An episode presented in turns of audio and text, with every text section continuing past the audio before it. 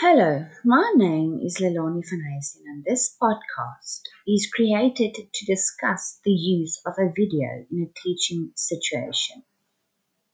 This podcast was created on the 25th of February 2021 for ICT and hosted by Two Oceans Graduate Institute. This podcast is divided into four sections. I'm part of Group F, and I will be covering lighting in the venue. The other members in the group are Matthew Bartlett from Gordons Bay, and he will be explaining how and when to use a video in the classroom. Petrus van Heijsten from Riversdale, and he will discuss the space and size of the screen in relation to the area and last but not least is Christo de Jager from St. Centurion, and he will talk about the screen, sound, speed, etc. Lighting is one of the most important elements to consider when you are creating any type of video. For the purpose of this podcast, I will talk about what type of lighting to consider when you are creating a video for educational purposes and why it is important. If you have bad lighting in your video and you're playing it to learners in the classroom, they will struggle to see you. The learners will automatically not focus on what you are saying and teaching in the video, but rather on the quality of the video. They will most likely start talking and not pay attention. This will defeat the purpose of your video. When you start planning your video, think of yourself sitting in a circle with the camera at 6 o'clock facing you and you in the middle. Now the lighting needs to be placed. There are three types of lights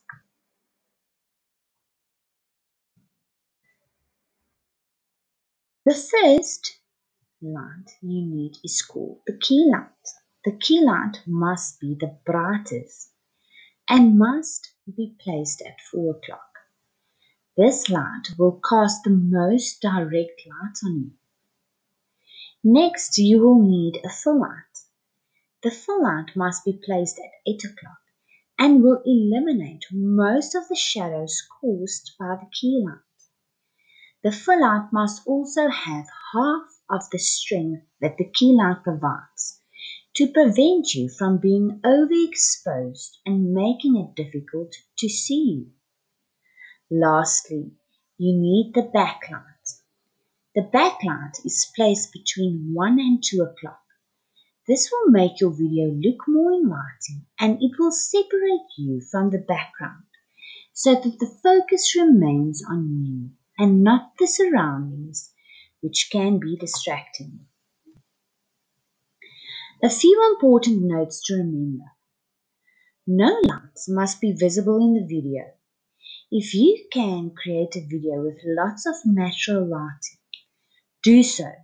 It is still the best lighting option. Do not overexpose or underexpose yourself. This will make it hard to see you clearly in the video. The three light point system is wonderful and will help you become more successful in creating educational videos. In the classroom, you first need to select an appropriate device for your video presentation. For example, a projector, a large screen television, or individual devices if they are available. If you select a projector, you will need to keep the lighting in your class low, but not so low that the learners can't see and make notes. If you select a large screen television, make sure that there is no glare and that every learner in the class can see the set clearly. The best option would be individual devices. However, this is a very expensive option but will not be affected by the lightning in the clouds. Thank you.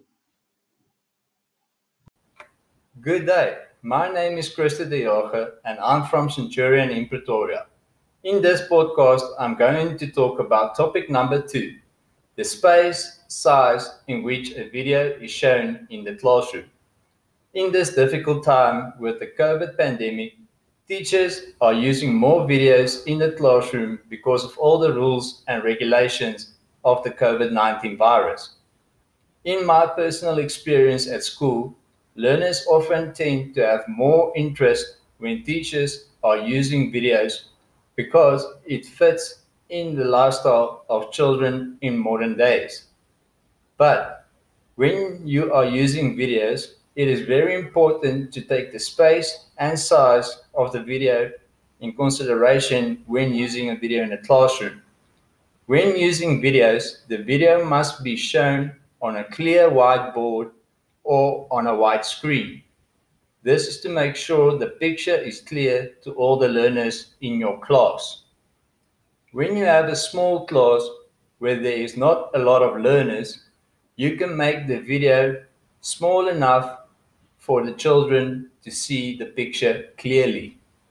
But when you have a big class where there is a lot of learners, your video must be displayed as big as you can on the whiteboard to make sure all the learners can see the work that is shown on the video. Children also lose concentration very quickly. That is why it's important for the space around the board to be clean so that there is no distractions for the learners.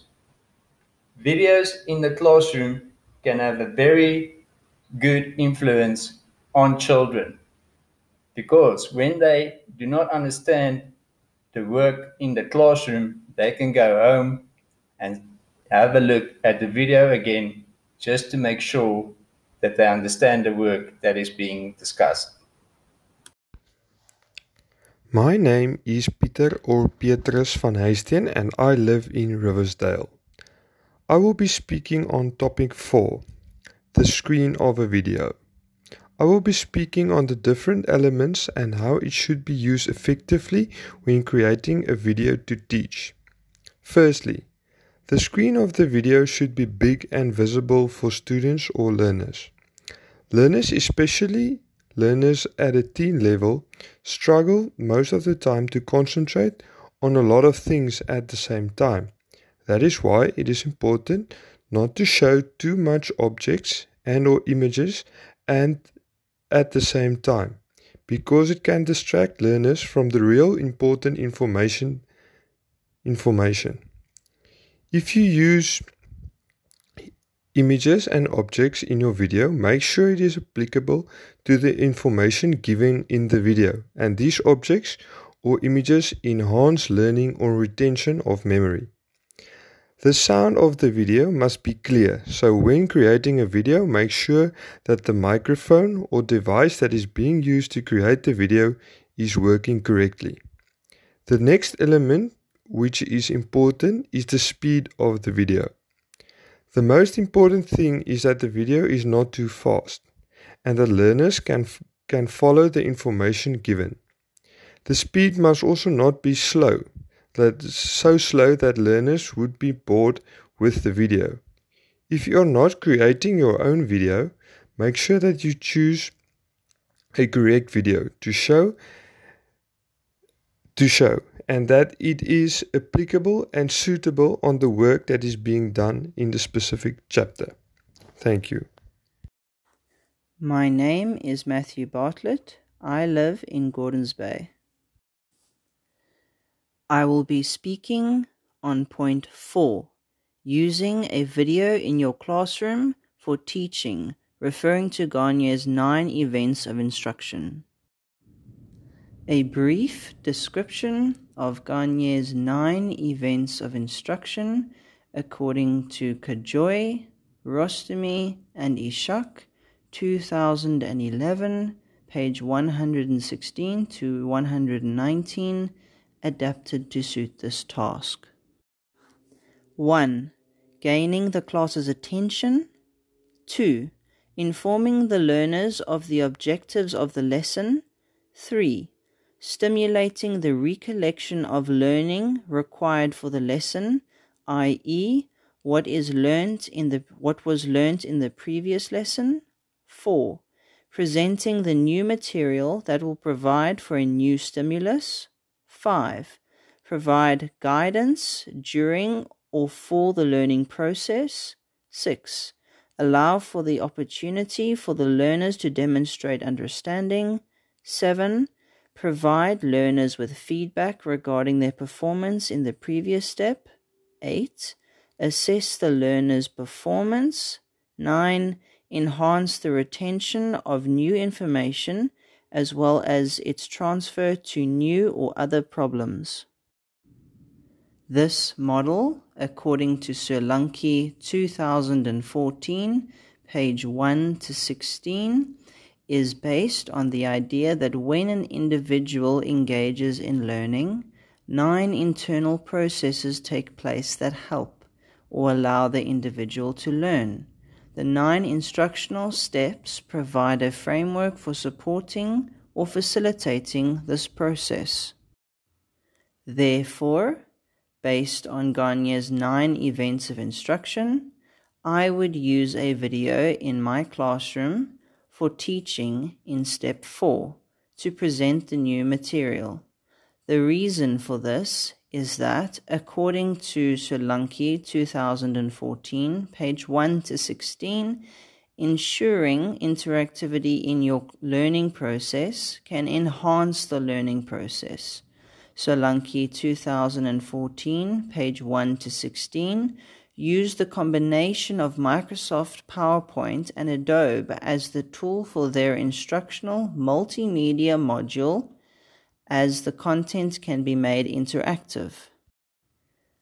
I would use Microsoft PowerPoint for most of steps 1 to 3 and then use video in step 4. According to Khadjooi et al.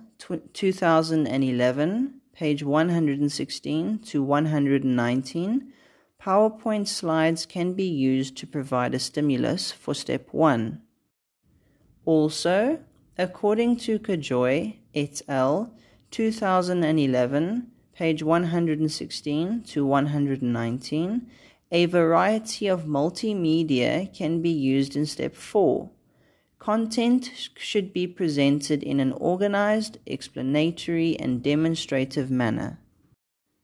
I would therefore ensure that the content being presented in the video presents knowledgeable information in an organized, explanatory, and demonstrative manner.